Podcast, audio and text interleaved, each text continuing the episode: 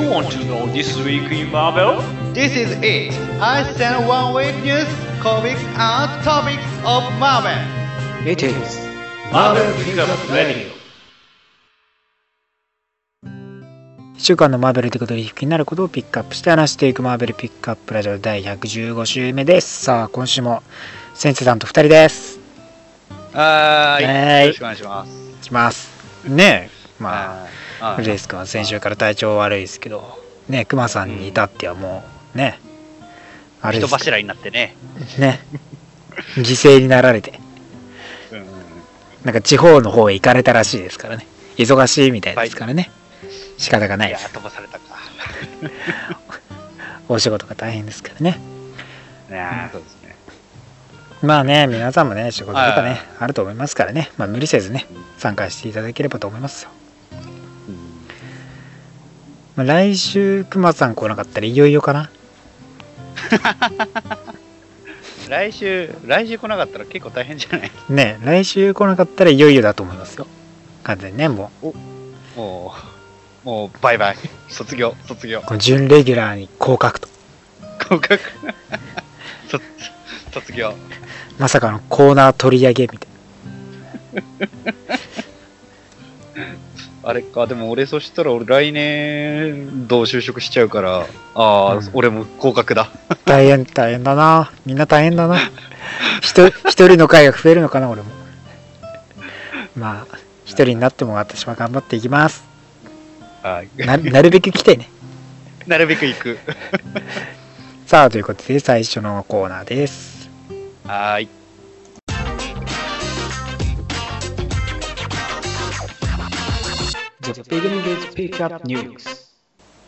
まずはですね、えーはいマーベルが新たなクロスオーバーとなるシーグレット・エンパイアの新たなティザー画像が公開されております。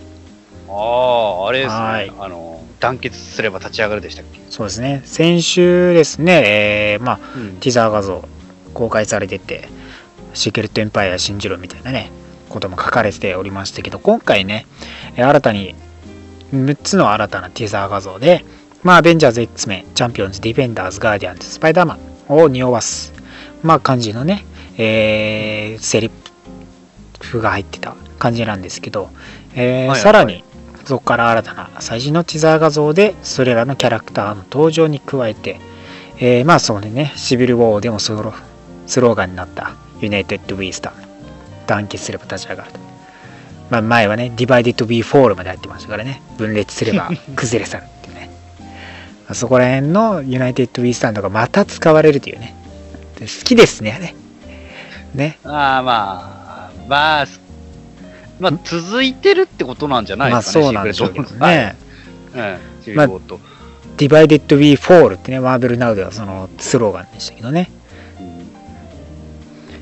まあ、でも真ん中がスパイディなんですね。ねスパイダーマンがメインで登場してきてますけどね、まあ、このシークレット・エンパイアはやっぱ団結っていうところの部分が大きいでしょうからね。あキャップがとうとう復帰か？復帰か？最近はねだってねもういろんなところで対立しましたからね。ヒーロー同士で。ああ、そうですね。まあ、あの最初のシビルウォーの後のようなギスギス感はないですけどね、今。まあね。まあそんなギスギス感はないけどシービル・ウォー2でやっぱ対立して IBX もあってねどこでもかしこも対立してますからそろそろ協力っていった感じなんですかねまあ、そろそろ仲直りの時間ですね。ねまあどんなストーリーになっていくのか要注目してくださいはいはい。そして、えーベンディスのガーディアンズ・ギャラクシーのフィナーレにサノスが登場することが明かされております。えー、ライターのブライまカンブライアン・マイケル・ベンディスがね、描くガーディアンズ・ギャラクシー、現在のシリーズですけども、フィナーレでマッド・タイタンことサノスがやってくると。まあ、地球におけるガーディアンズとサノスの大きな戦いを試みることとなり、えー宇宙宇宙船をね失って地球上に釘付けとなっている今の Grounded もこれで終了していくというような感じですねでシリーズは新たにオールニューガーディアンズ・ギャラクシーとなってライターはジェリー・ダガンがつ務めていくよという感じになっていく模様です、はいはまあ、ある意味宿敵でもありますからねサノスねい。うん。いやー、どうなんですかね、地球。ね。まあだからまだ囚われて脱出の経緯とかもね、あのーサノスの脱出経緯とか全く全然話されてなかったそこら辺で対立として描かれるのかなっていうのもありますからね。まあ、あーそっか。うん。サノスさんいつの間にか脱出してたよねみたいなね。そのトリスケリオンに囚われてた。そういうのあるんでね。そこら辺描かれるのか分かりませんけどもね。まあ、ガーディアンズとのサノスとの因縁の対決、ぜひとも見てください。えー19号はですね、えー4月に発売予定です。あもうちょっとですね。はい。そして、オールニューガーディアンズ・ギャラクシーがなんとフリーコミックブックデーで配布される新たなタイトルとして発表されております。おはい。おう5月6日にね、えー無料で配布されるコミックのタイトルとして、えーオールニューガーディアンズ・ギャラクシーがまた発表されたと。えー内容的にはチームの最初の任務のみならず新たなノバコープスを紹介すると。ね、新たなノーバ部隊をですね、ここであ紹介していくということで、もう今、ノーバっつったら、サムと、あの、ミチャードライダースがね、いるだけなんで、うんまたそこから組織的な感じになって、再登場する模様という感じですね。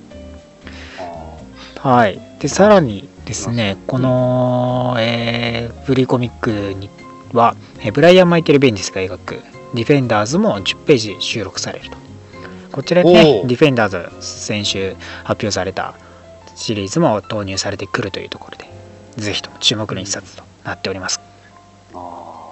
うん。まあ、今後ともね、いろいろこう、プリコミックブックデーで5月6日、スパイダーマンのとかあったりしますからね、注目どころになってますから、まあ、ぜひとも手に入れられる方は手に入れてところでありますね。そうですね。うん。そして、えー実写関連はですね、えードラマディフェンダーズでヴィランを演じおるシガニー・ウィーバーの姿と名前が公開されております。おおとうとう。はい。いよいよね、えー、ネットフリックスオリジナルシリーズディフェンダーズで、えーシガニー・ウィーバーが演じるヴィランが、なんと、アレクサンドラであることが判明しております。おお、はアレクサンドラさん。はい。コミックにですね、該当しそうな人物は、えー、いません。い いないんすか？ぶっちゃけいないですね。まあ、アレクサンドラっていう名前では、えーヴィランとしては、えーアイアンマンのアーマーヴィランとして最近登場した、まあサークルっていうヴィランチーム、アーマーヴィランの組織の一人のアレクサンドラ・ドラグノのみ。なので、まあちょっと、やっぱ違う、まあ、オリジナルな感じになっていくのかなっていったところがある感じですね。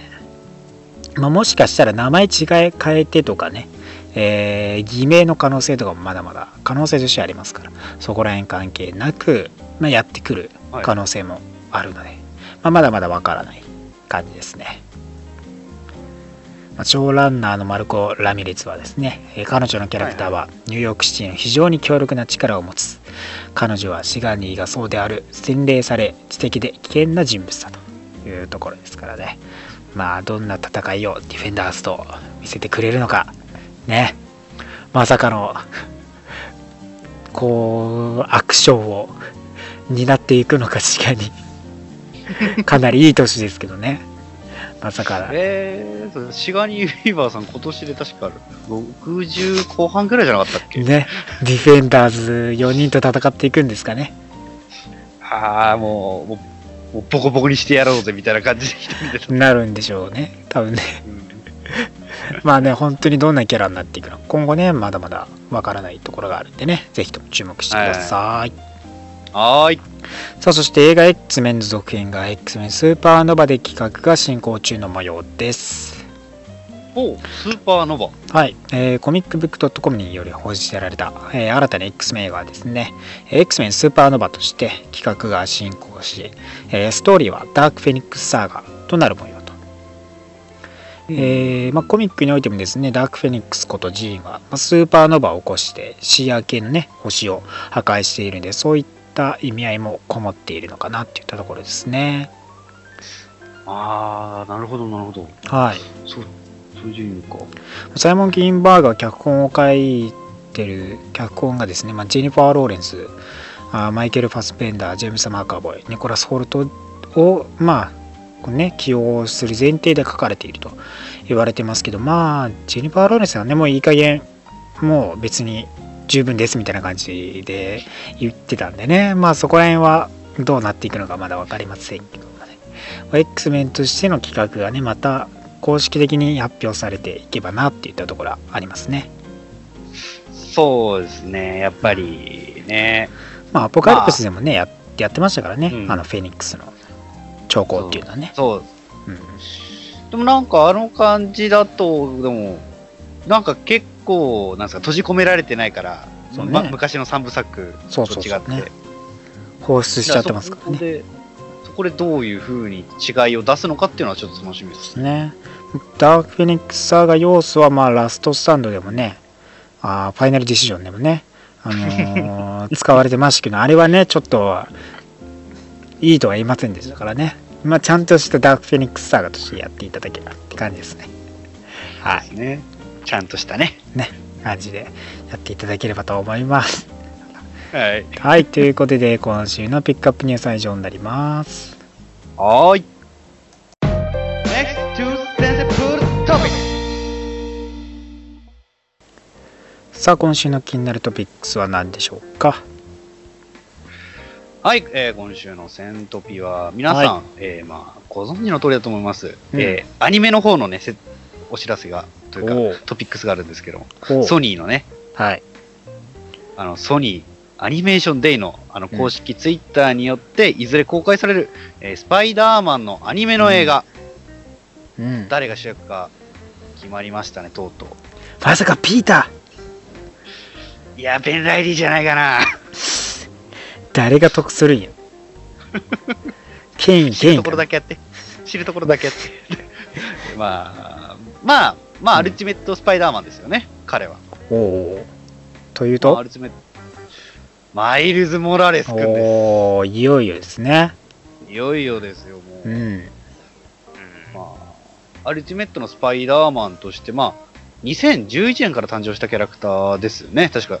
アルティメット、そうですね。ある世界うん、だからすごい、だトユニバース。から結構、まあ、まあ、すごい若いキャラクターの一人であって、まあ、うんまあ、軽くマイルズ・モラレス君の説明というか説明するんでしたら、えーうんまあ、2011年のとあるイベントによって死亡したピーター・パーカーに代わり、えーうんアメリカ系とヒスパニック系のハーフ、えーマイルズ・モラレスがスーパスパイダーマンになったというわけですけども、うん。もうこれはニュースとしても取り上げられたから結構知ってる人はいると思うんですよね。なんか次のスパイダーマンは黒人になったって。そうそうそうそう。まあ、青春じゃないけどね。と、アルティメットだけど、まあ、メインタイトル、メインユニバースとしてね、やってた時期ですから、かなりね、物議を醸してましたよね。はいまあ、でもうん、始まってみたら一気に大人気者になりましたからね、マイルズ。ねマイルズ君本当に人気高いですからね。見た目的にも結構可愛らしかったですからね、当時から。で、なんか、そう、今、静止世界にもやってきてますけど、やっぱ、うんやっぱね、オアシスですよ、唯一の。どっかの、どっかのチームの唯一のね、まあね、唯一の男の両親ですね。もうなんかどこのチームとは言わないけど。すぐなんかね、その女性に手出す連中とは違いますよ、やっぱ、マイルズ君は。まあ まあまあまあ、まあ、オリジンとしては、まあ、まあ、平凡な少年で、まあ、マイルズ君のおじさんが、まあ、オズボーンインダストリーに盗みに入って、その時にうん偶然遺伝子操作された雲を連れてきてしまい、うんアパートで、えー噛まれてしまい、スパイダーマンの能力を得たんですよね。うんうんで、これが能力を得たのが、もともとピーターがし、まあ、死ぬ前に能力を受けてたんですけども、ね自分がヒーローになるのは否定的だったんですよねまあ。直前、まあちょっと前だったね。うんうん。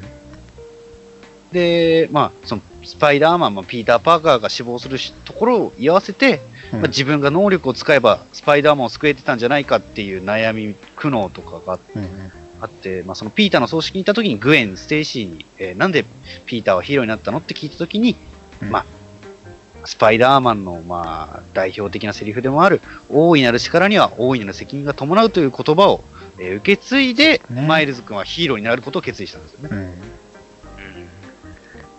最初の敵は、えーエレクトロを倒して、ニック・フューリーからコスチュームもらってっていう。そうそうそで、メイおばさんからはウェブシューターとウェブの化学式を送られてヒーロー活動をするということそうそうそう最初だってスパイダーマンのコスプレで活動しようとした時スパイあのねピーターのクローンのジェシカ・ドゥールスパイダーウーマンね。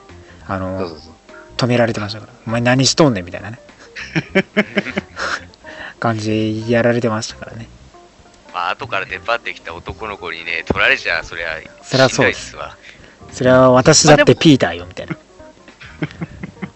まあでも結局のところ、ブラックウィドウっていう名前に変えて、まああの、マイルズ君のね、そうね。師匠的な存在になりましたから。サポート側で待ってますからね。そうそう。いい組み合わせになったんじゃないですかね。そうですね。で、能力の方もちょっとピーターと違って、うん。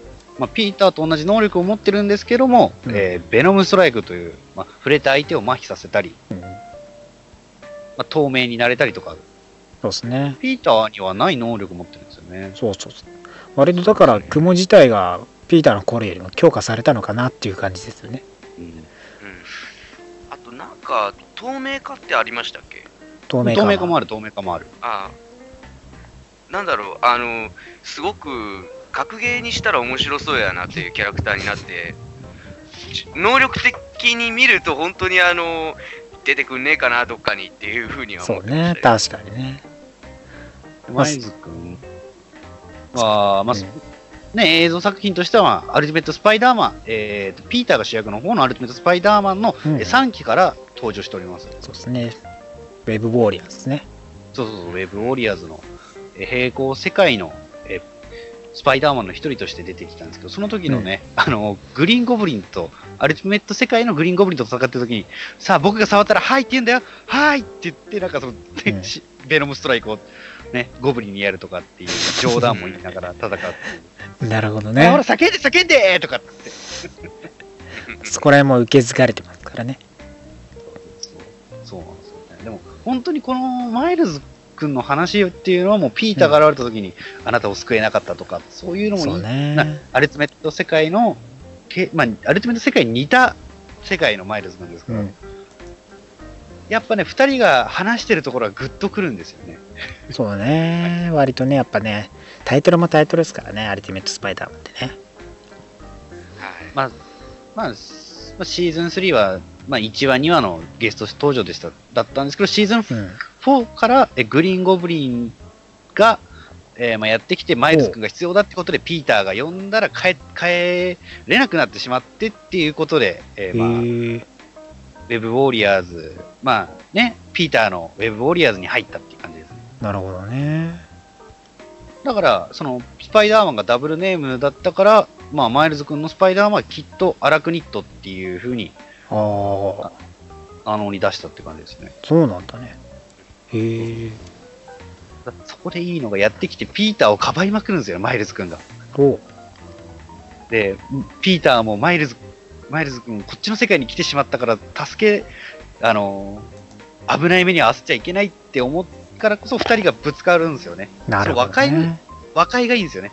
僕はピーターを目の前で死なせてしまったからこそ、僕は今回はこの世界のピーターを守りたいんだっていうのと、はあまあ、ピーターはもう君を、よし、君を一人、まあその後ピーターも君をこの世界に連れてきてしまったことは謝る。でも君をもう一人前として扱うよみたいな感じな、なるほど、ね、その会話も良かったです。まあ、いい関係性なんですよねアニメでもねそう。そこでまたマイルズ君が新たに主人公でねどうやって描かれていくのかって感じですよねそうですね。だから、マイルズ君は本当にいいやつですよ。ねヴィランもどうなるのか楽しみですしねそうですね。はい。でも、やっぱ日本の人もね、結構これでマイルズ君を知ってもらって、まあ、あの、マイルズ君の翻訳本もたくさん出ればいいなと思います。ねまたマイルズ君ないですからね確かに翻訳出るかもしれないですねね、あの個人的には、あの、ほら、正世界のピーターと共闘したスパイダーメンを出してほしいですね。あそうねスパイダーメンが一番出しやすいかもしれないですねそうですね。確かにほんとそこら辺またマイルズ君今後からね活躍期待して、まあ、そこからまたね実写でもマイルズ・スパイダーマン見れる時が来るかもしれないですからね今のピーターとコンビを組んでほしい、逆に。ね感じありうます、ん。まあ、ぜひともね、えー米公開は2018年12月21日ですね。まあ、日本はどうなるか分かりませんけどね、今後。まあ、期待して待っていてって感じですかね。期待しましょはい。ということで、今週も多面での話ありがとうございました。う。はい。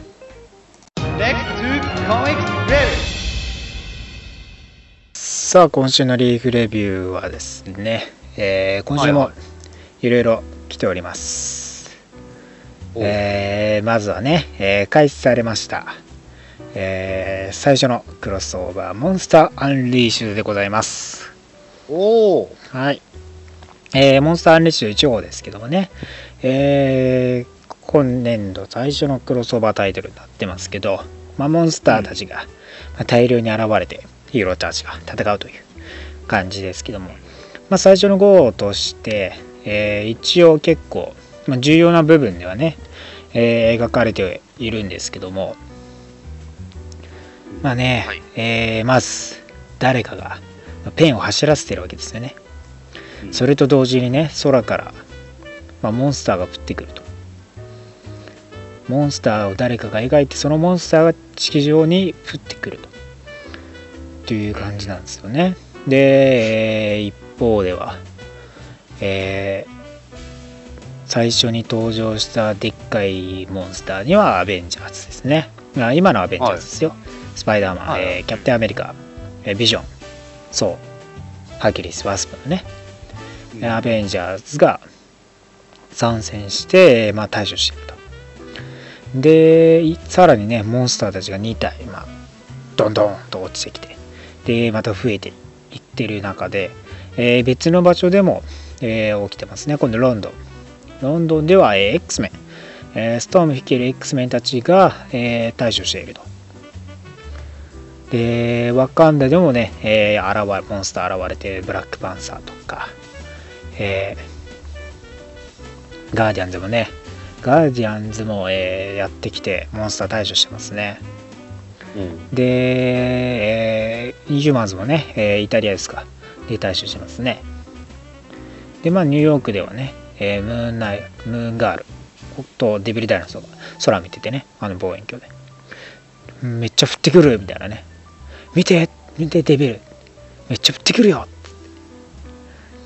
どんどんどんどん空からね、飛来してきてるわけですよね。で、まあなんかこれはなんかあるぞと。モダンサイエンスの時間だっていうね、デビル。こうね、現代科学で時間が必要。まあ、研究を開始するんでしょうね。原因は何なのかみたいなね。で、一方で、えー黒い影のある人物が、まあ、古代文字、えー古代のね、えーとか本を読んでるわけですそのね、切れ端を握って、えーポータルに入っていくという場面があり、まあね、そんなに別にこれね、そのもったいぶる必要もないんですけど、まあ、モンスターハンターことエルサ・ブラッドストーンですよね。まあ、エルサさんが、まあ、言ってると。で、一方でまたモンスターを描いてる、えー人物がいるんですけども、これが、えーきっと怪獣と呼ばれる、コードネームで呼ばれている人物、えーケイ・カワディ君ですね。ケイ・カワディ君という、まあ、人物なんですけども、トータリー・オーサム・ハルクの3号でね、登場してきた人物なんですよね。はい。で、まあ、彼がモンスターたくさんも描いているという感じなんですよ。目を描けばね、でっかい目のモンスターが現れ、カリフォルニアではチャンピオンズがまたでっかいモンスターに対処してみたいなね。感じになり。でエルサ・ブラッドストーンはまあとあるね、えー罠が張られている、まあ、古代、えー文字が古代の絵が描かれているね、まあ、洞窟に入っていくと。でそこである一つのね模様を発見するんですね。これだと。で一つね紙を開くとそこに絵がモンスターの絵が描かれててそれと同じ紋章がね書かれていると。そうなんですこの紋章もですねこのケイクですね書いてあるモンスターたちの紙にも同じく書かれているこの紋章なんですねでケイ君はですねまあ外に出るわけですけど外に出たらまたモンスターたちが降ってきてケイ気をつけろっていうモンスターたちがね、フィンファンフーンが喋ってるわけですよ。君はもうデンジャラスゲームを始めてしまっているみたいな感じでね、話すわけですよ。そこではね、ちゃんとね、ケイ君が書いていたというモンスターたちだったんですね。このこの人物ね、実は、えー、ケイ君、トータルオサムハルクの3号でね、登場、まあ、していたわけですけども、えー彼がね、えーフィンファンフーンとハルクの戦いを書いたんですね。それで、トータルオサムハルクとフィンファンフーンの戦いがね、起きたっていうこともあって、まあ、ほん、それを、えー原因がなんかね、星？なんかね、星のエネルギー、恒星の力とのつながりが、その彼の家の外であって、その対立において、なんか描くと、まあ、それが現実になるみたいな感じになるらしいんです。よ。やべでモンスター好きなんで、モンスターめっちゃ描いちゃって、モンスターがめっちゃ現れるみたいな感じになっていると。え。まあ多分その原因もね探っていくことになるでしょうから、えー今後ねモンスターアンリッシュをどうぞ注目してください。ねこんな感じで開始してます。まあいろんなところでねいろんなヒーローたちがモンスターたちに対処しているっていうところのアート的にもね結構見応え十分であって。えさらにねこれにデジタル版ですとスペシャルエディションがえ発売されてましてあ、まそうなんですよ。通常よりもそうなの120円プラスなんですけどもなんとこれ下書きからペン入れから色入れまでの全部の絵を見ることができるんですこれすごくないですか？今まで。そうなんです絵入れのセリフなしの絵絵色入れまでを全部ペン下書きのねあそのペンシーラーの部分からペンシルの部分からインク入りまで全部あのねページで100何ページもですよ。すごいですよこれ。あ得やん。お得です本当に。そのねだからね作業工程とかないですけどそのね違いとかね色入ってみたいな感じのねその部分がねかなり見応えあるんでねぜひとも。これは120円でたった120円プラスすればいいだけなんでねスペシャルエディションで読んでほしい感じですね。ぜひともうん。かなり良かったです本当に。すごいですねあれね。やっぱ仕事と仕事ってすごいですね。絵がうまいし。まああと、まあ、絵を描くっていうことも今回重要なキーワードになってますからね。そうですね。そこら辺、そうそう。いう特典がついてくるのは嬉しいですね。そうなんそういうつかみまであるっていうんでねぜひとも。うん。買ってみてください、おーい。はい。さあそして、えー本編来ております。ザ・クロン・コンスピラシー4号です。はい。えー続いております。このクロン・コンスピラシー、えーついにね、えーケインと、えーピーターのクローンケインとアンナが、えージャッカルに捕らえられてジャッカルと対峙したピーターはですねまあ、えーそのジャッカルが実はベン・ライリーであることが明かされそのベン・ライリーの話しかない世界を、えー作り出そうとする彼の話を聞聞いていくというところですね。で今回はですね、えージャッカルの研究所で、まあ、ドクター・オクトバスがね彼のプロトクローンをですね、まあ、仕上げる段階に入ろうとして、まあ、ケインとエレクトロの勉強をしていると。ねもう勉強して研究をしなければ完成には至らないっていうんでね。でまあね、えーこうアンナが、まあ、こう研究所に連れてこられてね。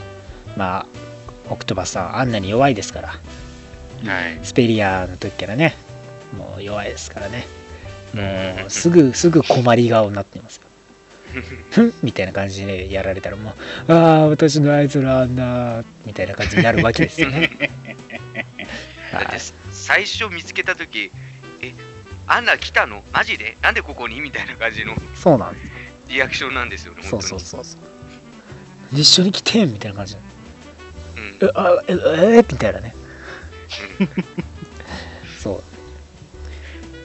で、えー一応まあピーターとジャッカルはね一緒に車に乗って、えーある場所へ向かっているというね。でそこがまあえーいわゆる、まあ、クローンたちがいるところなわけですけども。これがねまたそのゆなんつうんですかね。優雅っていうかねなんか伸び伸びとしている方な感じなんですよね。まあまあいわゆるヘブン、まあ、天国みたいなね、えー呼ばれているわけですけども。そのヘブンはねなんか伸び伸びとしてねリザードが親子家族水入らずでサッカーしたりとかうんグリーンゴブリンとホブゴブリンが飛びや楽しく飛び合ってたりとか。ね。みんな伸び伸びと生きてるよみたいな感じなんですけど。まあそこでね、えースパイダーウーマンことアース65のねグエン・ステイシーが一応潜入していると。いう感じですね。で結局ねまああのーアンナに弱いオクトバスさんがねこう徐々にねこう解き伏せられていく模様も描描かれつつですね、えーまあね1日1回のこうねお薬の時間ですよっつってね、まあ、みんな飲まないとまた死んじゃいますからね。クローンのね在お薬をもらうのにみんながえヴィランたちが並んでいる様を見守ったりとか。ねいう感じですよと。なんだこれ。ねもうなんか、数あるヴィランが、こんな、こんな光景見ない、うん。見ないよ、本当にこんなんじゃ。まあね。でまあでジャッカルと、まあ、ピーターの話になって。でおじさんがね、えーまだ戻さなかったジャッカルが。なぜ戻さなかったのかっていうとこの力を使うことに彼が責任を持っていないから。ということを話すんですね。自分が間違っていると。ジャッカルが間違っているっていうのを、まあ、話すわけですよ。責任がないと。ね。次の瞬間ジャッカルさん。彼を殺せっつってあのみんなに命令するんですね。いきなり。お前ら全員彼を殺せって。もうヴィランたちがね総動員でもうてんやわんやの時間ですよ。ね。えバカバカだな。ヴィランたちは。一度も勝てないのに。乱闘ですよ。ね。まあねプラウラー自身はねあのスパイダーマンとヴィランとの戦いにね助けに入るわけですけどね。えーでまあジャッカル研究所に帰って。まあアンナはねそのクローンが腐敗するプロセスをね、まあ、止める方法を知っていると。ジャッカルがその処方と引き換えにねこのクローンの体を提供すると。彼女にね。まあそんなねことを言いつつまあね結局ジャッカルはねそのクローンアンナのクローンっていうねなめとんのかというね感じになるわけですよね。アンナのクローンなんてないっすからね。まあこのね完璧であるっていうところをねアンナがその今で十分完璧だって言ったところをね話にこうしてオクトパスさんももねこう反旗してジャッカルで攻撃するわけですよ。ね。うん。まあでスパイダーウーマンがね潜入してスパイダーグエンがね潜入してきて権威を自由にしようとするんですけどまあそこでエレクトロにね妨害されるんですけどね。オクタビウスが装置のスイッチを切ってしまうんですスイッチ入れちゃうのか。スイッチを入れちゃってこのクローンの全てに導入されているあのキャリオンウイルスを起動させてしまうんですね。このキャリオンウイルスによってさらにスピードが速く腐敗しちゃうんですね。クローンの体が。ね。あはい。そしてもうね戦っているヴィランたちはうわーっつって。うわーあお薬お薬をくれ薬をくれっつって。うわーっつってねスパイダーマン助けてくれみたいな感じになるわけですよね。もうそしてね親子。ステイシー親子もね腐敗が進んでどんどんもう見るも無残な感じになるんですよね。ジャッカルだけはね影響を受けてないっぽいんですけど。まあねそれでオットーもねそのアンナに触っちゃってアンナの腕がなんとそのウイルスに感染して同じ腐敗の色のようになっちゃうんですねなんところ。あ。わ、はい。これが伝染力なんですね。このウイルスの恐るべき正体だったわけですよね。これがまた。はい。スパイダーマンねベンを訴えさせますけどね。ジャッカルは完全に無視してまあ全員が死んでまあこのね話がまた世界が終わっていってしまうような様になっているわけですよ。これね実はクローン体はこの世間的にもかなりいるっぽくていろんなところでこのもがき苦しむね人物たちが描かれているというところで実はクローンとして撃っている人物たちが多か多くいたと。いうような感じがね明かされているんですね。その街中で発症してというところでこのウイルス拡大してしまうのかというところですね。クローンコンスピラシー。あれですね。あの、スクラルの時思い出しますね。こんなの見せられると。そうねなんかねだって、これ、主要人物の誰かがクローンになり変わってる可能性全然ありますからね。どんなところの。人しにもよるけどかしたら変えられてる可能性もねあるあるかもしれないですねうん怖いなぁ。まあ今のところはと特にねまあが明かされてはいないですけどねはい。まあ今後どうなっていくのかって感じですよねまあねクローンコンスピラシー隊員としてアメージングスパイダーマン23号もねまああるわけですけどもはい。えーこんこの号では、まあえーこのヘイブンにピーターが来た時グエンとね、えーヘイブンでのグエン・ステイシーとの話が実はあったよっていうのが明かされて、まあ、ステイシー2人のね、はい。まあ、実はこの3人で話してたりしていたっていうね、まあ、グエンの家に行ってね話しててっていうのがあるわけで、まあ、そこでねクローンとしてのねまあ生きていく意味とかね。まあこのなぜ生き返ることがダメなのかみたいなねクローンとしてね。でもまあいることに対するね、まあ、彼を信じさ、まあ、ピーターをね信じさせようとしている部分もあったりとかねするわけですけどまあ最終的にはこれね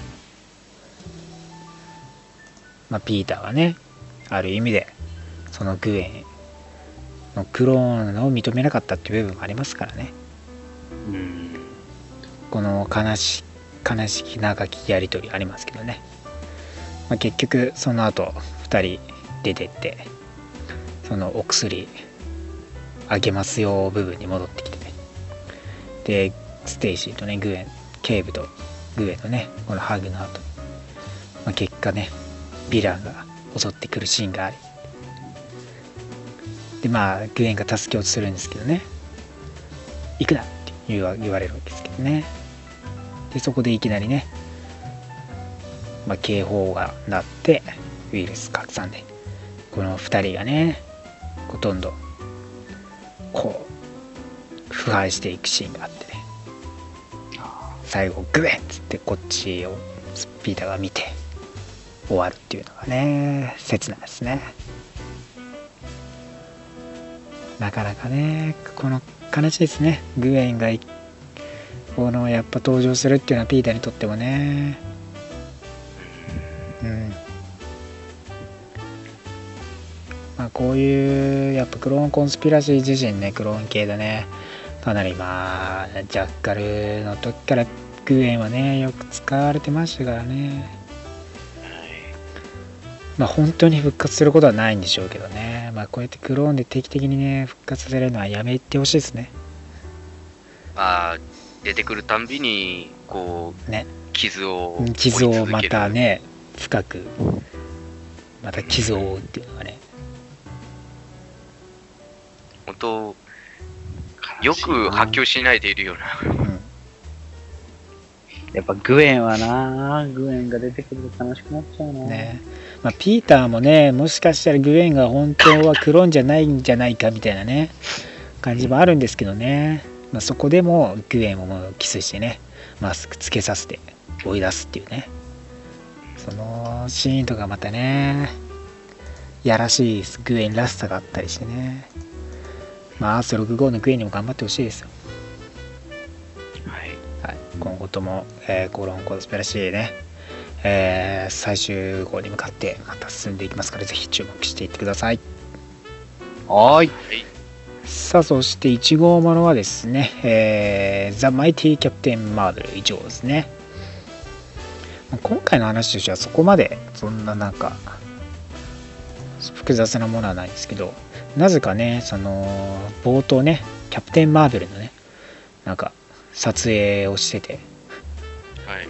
なんかね、えーなんか、それをね、まあ、キャロルさんが見守ってるわけですけども、その、戦ってるヴィランが、なんか実は恋人で、なんか、その好きな人物ね、みたいな。で、そこで最終的にキスするみたいな。なんじゃこれみたいな感じで見てるわけです。ね。なんすかって感じですけどね。それはそうですよ。それをね、ジェシカ・ドゥルーがお腹抱えて見てるんですよ。横で。はい。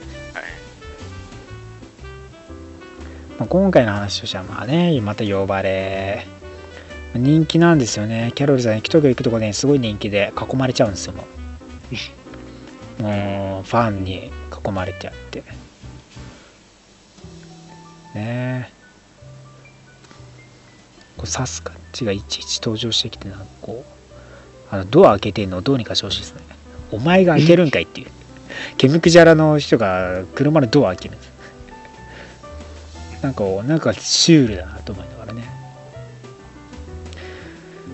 まあその後ね、えーエイリアンたちのいる、えー区域でなんかかなりねボロボロになったりしてなんか襲われたりしたんですかね。でそこでね、えーキャロルさんが助けられてクリージをね、まあ、助けて。でそのクリージのね幼い子供を宇宙船に乗ってそのまま、えーアルファフライトの宇宙船の方に宇宙ステーションの方にまあ持ってって助けてでいう感じがねあり。その子やんちゃでねもうパックのねヒゲケムクジャラじゃないですかあの人。うん。ちっちゃいおっさんでね。あの人のねヒゲをね思いっきり引っ張るっていうね。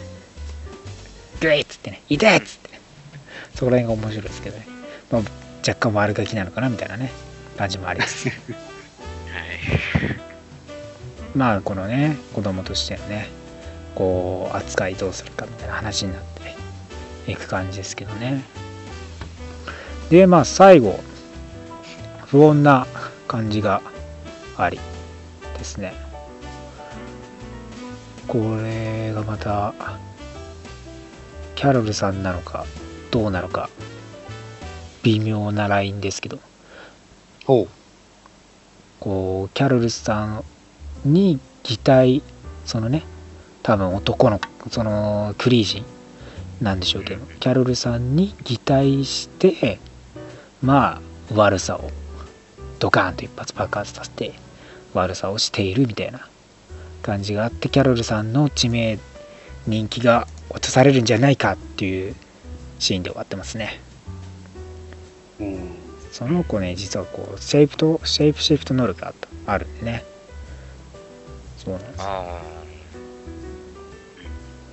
そこら辺が今後どうなっていくのかという感じですね、まあ、キャロルさんいい人なんでねと頑張ってほしい。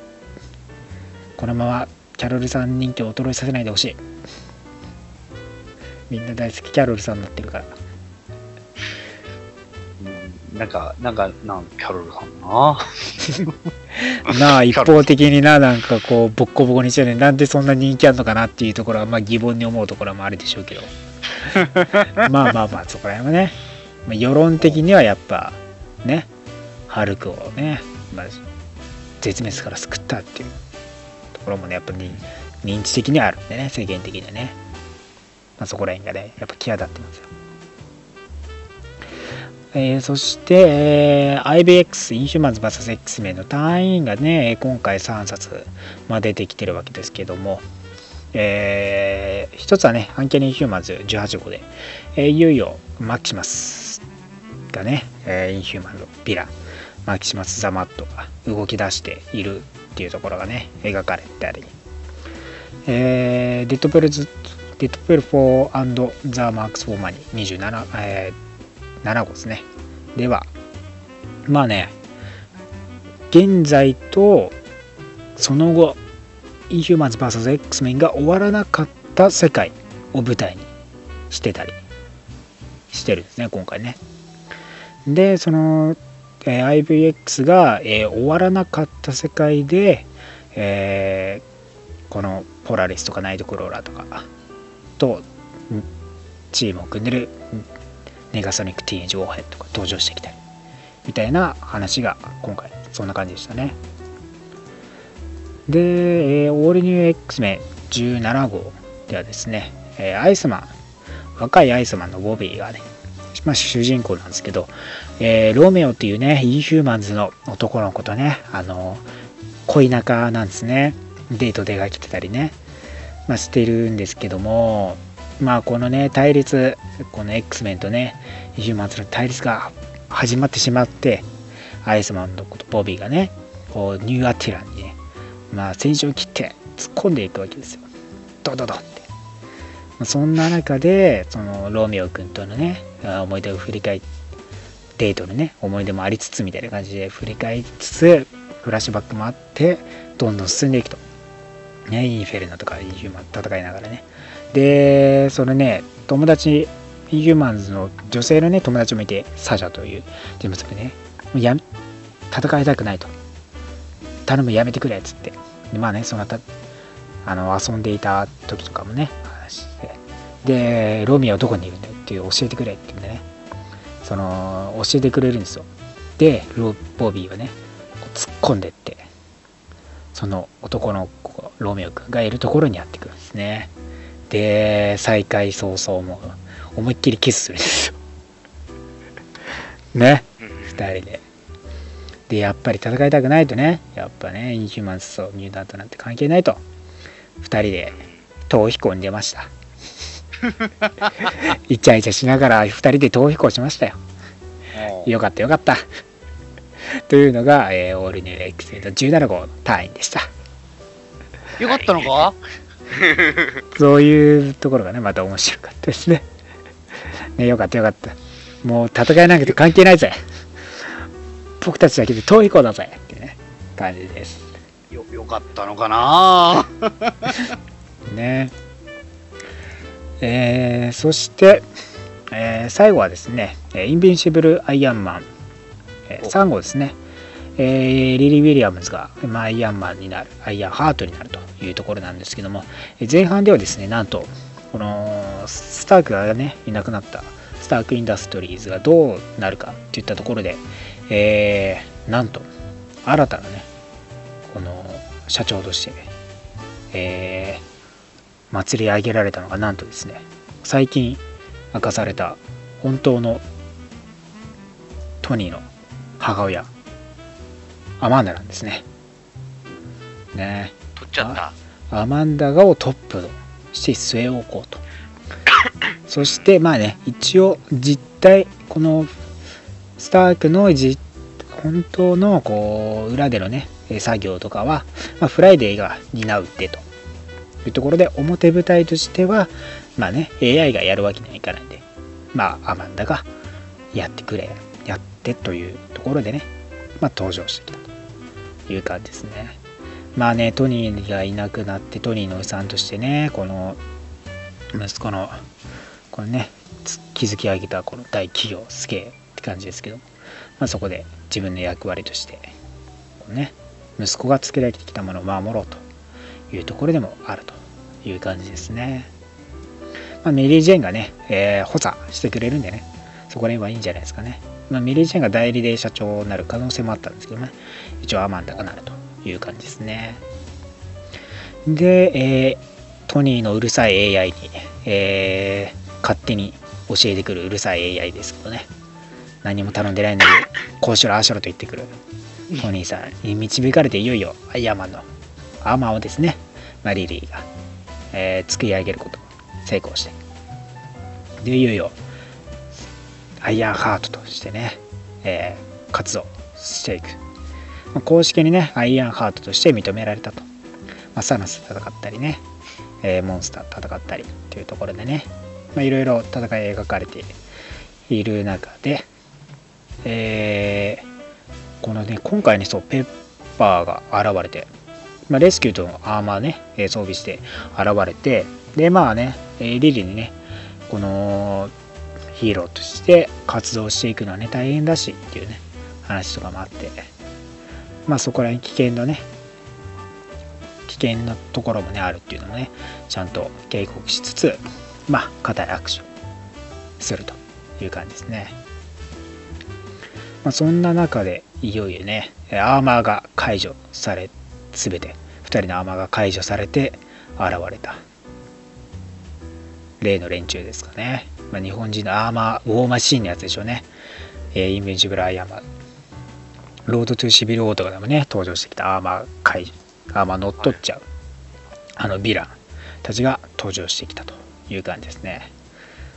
まあいよいよアイアンハートとしての活動を開始したリリー。ね。まあそこら辺今後また注目していってほしい感じですね。なかなかスターク関連でも動きがあっているという感じでぜひ読んでいってください。若きアイアンマンですからね。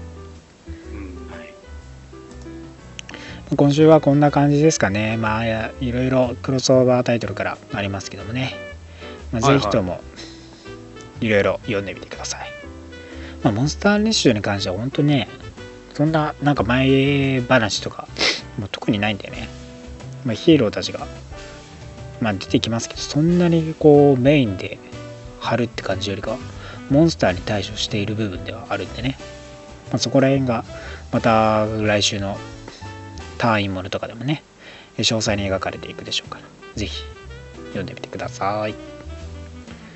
来週はですねシビルウォーツジオウス1号があっていよいよねシビルウォーツ関連誌全部終わるっていったところでどうなるアフターマスどうなるのかとかねありますから、ぜひ注目してください、まあ、そんな感じですね。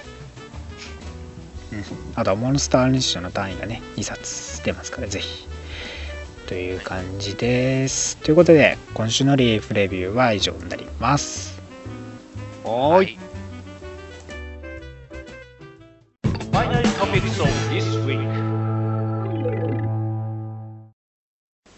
さあ今週の話題はですね、えードラマ「レギオン」放送開始前に主人公リージョンを予習しようですはーい。はいはいいよいよね、誰え3週間後はい迫っておりますドラマ「レギオンね」FOX チャンネルから配信されるわけですけど、まあ、日本とねアメリカとのギャップほとんどない感じになってますからね。もう楽しみじゃないですか、うん。ねいや、もう、楽しみというか、こんなに早く来てくれるんだっていう、え。驚きでいっぱいです。じですよね。うん。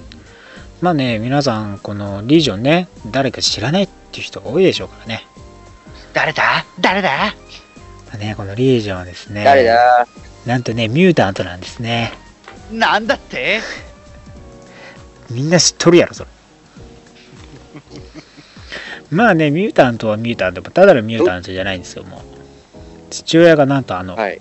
プロフェッサー X ですよ、おお。ね、世界最強のテレパシー持つねはい。まああの息子ですからもうとんでもない強力なやつなんでしょうねと思うじゃないですか強いんだろうな。ねチートなんだろうな。まあね、イスラエル時代のね、その患者だったね、ガブリエル・ハラーとね、えー恋愛関係になって、まあ、あの妊娠をね、したんですけどね、まあ、プロフェッサー自身はそれをね、知らずに、えー息子リージョンのね、存在は長らく知らなかったわけですよと。まあ、その後ね、ニューミュータントは C ですか。で、登場してきて、で、ようやく息子として、まあ、判明していくと。まあね、能力、えー超強力なんですよ。それがなんてね、これね、はいまあ多重人格者なんですけど、うん。その多重人格者の人格が変わると、そのパワーもね、あのー変わるんですね。はい。多重、多重人格の時点ですっげえめんどくさそうって思う。そうなんですよ。人によってね、性格変わったりするんでね、めんどくさいやつなんですよね。まあなんでね、本当ね、いろんなね、能力が、まああって、その、現実改変能力とかもね、まあ、最終的には持っちゃったりして、まあ、まあ、ある人格ではそのねあのテレポート時空をタイムスリップできる、まあ、能力もあったりしてそのテレポートしてでね「いやマーグリート悪いやつがマーグリート殺さないと!」っつってまあその頃ねプロフェッサーと仲良かったマーグリートをね、まあ殺そうとしたらプロフェッサーが死んじゃって「あやっちゃった!」っつってねアポアポカリプスの時代が誕生しちゃったと。それがエイジ・オブ・アポカリプスなんですね。そうなんです。リージョンクエストでね、そういうことやってたんですね。で、や厄介者なんです、基本的に。基本厄介者なんですよね。うんまあね、へそのビショップとかがね、まあえーそれを阻止することもできたりしてね、まあ、世界をモデルも取ったりとかしたりしてたわけですけど、まあ、若干ちょっとだけ X メンにね今日参加したりとかはまあ合ってますけど、まあ、ちょっとやっぱねあんまりこううーんねこう精神的には安定しない部分もあったりしてねお父さんと、まあ、一緒に行ったりしてもあんまりその活躍できない。大体そのね精神が正常な状態だと能力あんまり使えないとかね。あまり目立って活躍しないかったりしますからね。なんか暴走してる時の方が輝いてるっていうね。精神がまともな方が使えないってどういうことよ。まあでもね一応ねセカンドカミングとかの時とかはあのユユートピアにね、えー来てたりして、まあ、プロフェッサーとコンビで戦ったりしてたりはしてますけどそんなにまあ派手ではないかなっていうねうん。まあまあでまあエイジ・オブ・エックスのね事件の発端でね現実界平行世界を生み出しちゃったりとか、まあ、多重人格をね制御しようとしたりしてまあどの人格を呼び出すかみたいなねその装置を開発したりとかね、まあ頑張っているんですけどね。うんで最近だとねあの X-Men Legacyーですよね。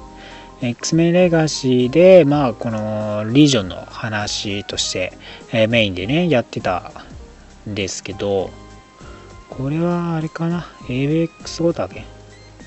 アベンジャーズ VS X メン後にの X メンレガシーで、えーやっててでまあ最終的にねその24号くらいで終わったんですけども、最後ねその自分のね存在を消すって言ってまあ消したわけですよ。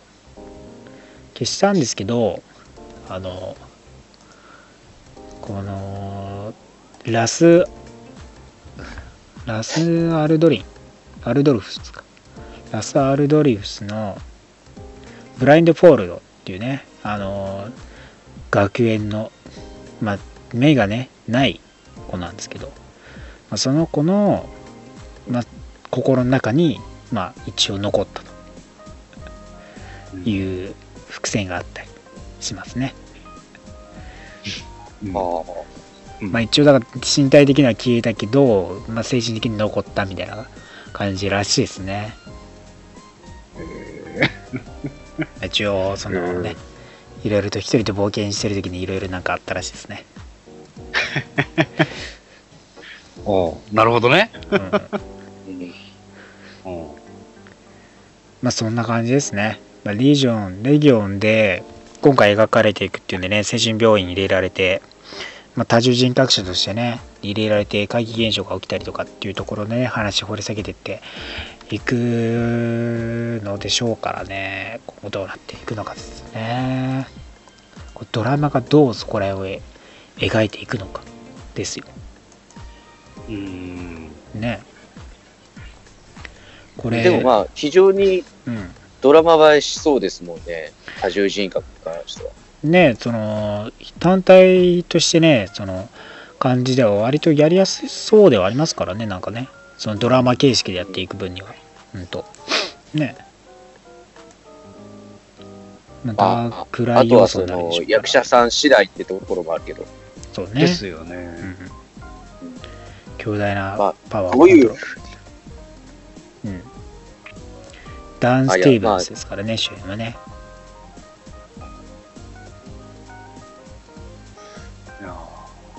ライアン・シンガーが手掛けてますからね。そうね、そうそうそう、制作にね、監督として制作陣にも入ってきてますからね。結構だから X メン映画系の人々がやってきて結構力入れてますからね。はい。うん、これでまた成功すればいろいろとまたね、その X メン関連のドラマ作られていく可能性ありますからね。結構重要じゃないですか。そうです。うん。そうですよね。結構これが成功してくれれば他の、だから映画にはならないけどそこそこ人気なね。そうそうそうそう。X メン系もねそう、ですね。やれるかもしれないですからね。え X メン。映画にね、出てきたちょいキャラを掘り下げるドラマとかあってもいいですけどね、本当に。ね。このレギオンにさ、ちょろっとでいいからパトリック・スチュワートが出てきたらいいなっていうのは。いや、パトリック、ああ、確かにね、ちょろっと出てくんないかね、なんかね。最後ら辺とかに出てくるのかな。私は息子に会いに来たんだとかっつって、なんか、やあ、元気かいみたいな感じで現れて終わるみたいな。ねうん。まあ、そうなるとそうなるとで、映画に出るのかっていう、なんか、ああの、その、予想とか、その妄想が膨らみますもんね。え。ねまあでも一応、その、今ホームページのところを見ると、やっぱり、ちゃんとチャールズ・エグゼビアの息子って書いてありますからえ。ね。そうね、キャストのところのね、そのレイオン、説明でもありますからね。本人も父親もこの事実に気づいておらずって。そういう、まあ、そりゃそうだろうけどね。誰も教えなきゃ知らないだろうからね。もしくはだから、だから何？息子と親だって知らずにすれ違って、なんか振り返って終わるみたいな？振り返って。感じね、あるかもしれないですからね。もしかしたらシーズン2とかもね、良ければあるかもしれないですからね。そうですね。うん。もうこのね、まあ純粋に、うん。あ、どうぞ。このレギオンね、FOX チャンネルでやりますけど、他のね、FOX でも、FOX 系のチャンネル6、6本同時配信、同時放送するらしいんでね、えー2月9日の木曜夜11時からですね、見逃し配信がね、この2日後の2月11日、Hulu で、えー放送配信される模様なので、まあ、見逃した方は Hulu 登録していただければ見れると。はいいつでも見られるような。まあ、FOX チャンネルだと、えー DTV とかでオンラインでもね、見れることがうん。できるので、まあ、そちら登録していただけていただければ見れますし、まあ、見逃した方は Hulu 登録していただければ配信されていきますので、ぜひチェックしていってください。もう本当に今オンラインというね、いい時代来てますから、ね、楽だね。はい。ケーブルテレビをやってなくても見れるっていうのはね、本当いい、いい時代になってますからね。そういうのもあって、こういうね、ところで、あのー世界的にもね、一気に配信していけるようになってますからね。ぜひとも、ドラマレギオン見ていってください。はーい。はい、2月9日楽しみにしていってください。ということで、今週は以上になりますけども、何か言い残したことございますか？えーまあ、僕のあのコミュニティの方でとあるね、アメコミの台本をやりましたので、よかったら明日まで、えー TS 残ってますのでね、よかったら聞きに来てくれると嬉しいです。はーい。ルデス君なんかありますか？じゃあ、先週来れなかったんで、まあ、うん言ってしまうと、まあ、SH フィギュアーツのドクター・ストレンジ、今、プレミアムバンダイで予約受付中なんで、ぜひ買ってくださいっていうことだけです。はい、ぜひともはフィギュアもね、買っていってください。ということで、今週は以上です。また来週お会いしましょう。バイバーイ。来週も、ラジオの前に、アッセンブルアッセンブル